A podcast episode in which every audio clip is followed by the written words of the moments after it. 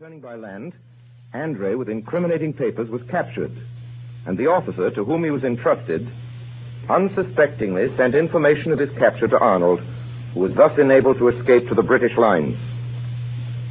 Ladies and gentlemen, I have read to you from the Encyclopedia Britannica on the subject of the notorious and celebrated treachery of Benedict Arnold. What follows tonight is a defense of his character and of his career before that treachery.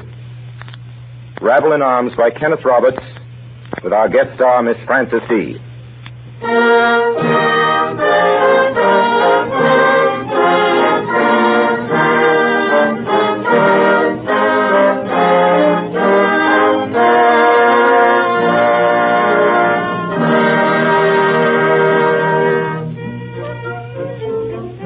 Rabble in Arms is a story of the Revolution, of which the author, Kenneth Roberts, tells us on his opening page that this is no book for those who swear by old wives' fables, holding all Americans brave, all Englishmen honorable, and all Frenchmen gallant. It cannot please such innocents as are convinced that men in public office always set the nation's welfare above their own, nor those that think all soldiers patriots. It will disappoint the credulous who cherish the delusion that patriotism burns high in every breast in the hour of a country's peril.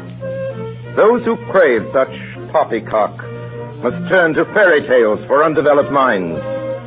For we are obliged tonight to deal with facts and write what we conceive to be the truth. America? Good heavens, why, America's a wilderness. If you go there, you'll be eaten by lions or chased by savages. It isn't a wilderness at all. Jack Burgoyne showed it to me on the map. Why, it, it's like a, a regatta on the Thames. You go to Quebec, and then you come to the lakes, beautiful lakes, and then to the Hudson River. And before you know it, you're in New York. Aren't you, Lord Germain? That's quite right, my dear. Yes, the state is walking in Hyde Park. There, you see. What about the rebels? Rebels? Oh, they won't bother you. They'll run like sheep when they see our regulars. I'm sending a thousand of them next week under Burgoyne. Two thousand Hessians, five thousand Indians recruited in Canada. That'll put them in their places. Oh, they're nothing but beggars, you know, officered by shoemakers, butchers, barbers. Imagine our British troops being opposed by uh, rabble. All they are, you know, rabble. A rabble is armed.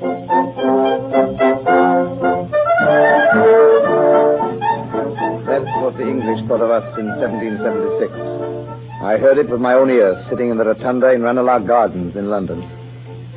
That was many years ago now. My name is Merrill, Captain Peter Merrill of Arundel in Maine. I've sailed my ships out of New England ports these many years now. To South America and the Indies and around the Horn. The things I remember the best are the things that happened to me many years ago when I was still a young man, almost a boy.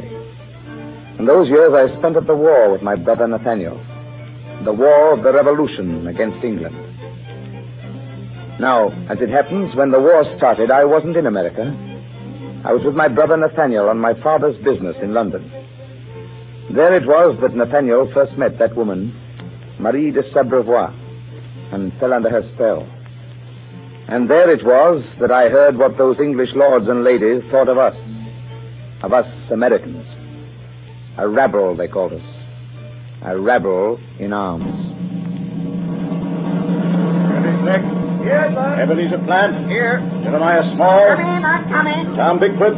You here, Tom? I'm here, Steve. Good. That means Sitting on a rum barrel. Peter, Peter and Nathaniel Merrill. Yes? You're right here, Mr. Nason. All right, I guess that makes up the whole company. Cap Huff, Yep, Mr. Nason. as quartermaster of this detachment, you'll kindly inform the men of their requirements. Very good, sir.